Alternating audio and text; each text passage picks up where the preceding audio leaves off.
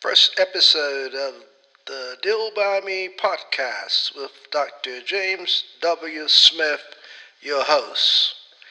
We are inviting you to tell us your story.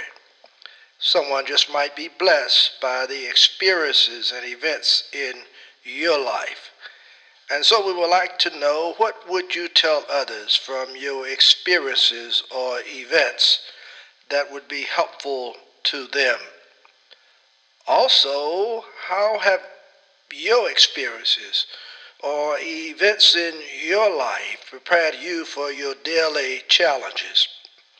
We all have these life challenges so we would like for you to share how these experiences and events have helped you for your daily challenges. Remember, we want to help others through our experiences and events in our life. During my episodes, I will interview others to share their experiences and events. And I will be sharing from my own experiences and events in my life and hope you will benefit from learning, sharing, and doing. I was a practicing attorney for 10 years. I became a compulsive gambler and committed a bank robbery. I was released in 1986 after serving five years in confinement. And in 1991, I was called to pastor a traditional missionary Baptist church and I am retiring this year, December 31st, 2022, after serving almost 32 years at the same church. And so I'm asking you to do as I did. Take a self evaluation of your life and ask yourself the hard questions. Be honest with yourself. That is what I had to do. And that's the only way you're going to be able to uh, tell others and be able to help others uh, from your own experiences and your own events in your life. So take the time to reflect on your life. I have done that since being released from confinement. And in life, there is a time for reflection. Actually, serving time can make you or break you. As a matter of fact, one can become a different person for the better or the worse. I knew I had to, no choice but to become better. For me, it was about doing what I had to do to move through the system without any infractions. Fortunately, and with God's help, that's what I did. And so I learned from that experience and events in my life accept your wrongdoings and or mistakes and commit to change. I mean, commit to change. Not just say I'm going to change, but admit to change. And in order to survive in prison and make the best use of my time, I found that staying busy and avoiding the wrong crowd was the way to go. Maybe just that statement alone will help somebody. Staying busy and avoiding the wrong crowd is something else I learned. So I immersed myself in exercising, writing, working, and staying involved in Christian activities. I often tell my friends now that, that my confinement added five years to my life. You know, I really believe that. I had no stress. I exercised daily.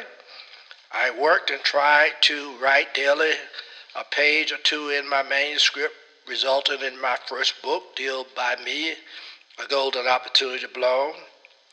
Oh, yeah, yeah, I, I witnessed some pretty bad stuff while confined. I never will forget the day I was playing singles tennis. A couple of inmates were sitting in the box where the umpire would normally sit, observing women touring the prison grounds. The inmate I was playing tennis with asked them to move so the umpire could sit and call the game. One of them cursed him and said, and I quote, We're not going no, you know, place. They actually used the curse word beginning with F. And instead of letting the matter go, my opponent went and asked one of the guards to have them move. What did he do that for? Snitching in prison is a no no. That's the last thing you want to do. My opponent obviously didn't care too much about the prison protocols, but that experience taught me not to get involved in other stuff. Experiences that you have to go through in prison will make you reflect if you have a conscience at all. One of the things that I hated most was a search. It occurred most often when you were going from one place to another. You will hear these words Gentlemen, I've got to search you. you spread your legs and stretch out your arms. Turn around and bend over. Now spread your cheeks, you know, your, your butt.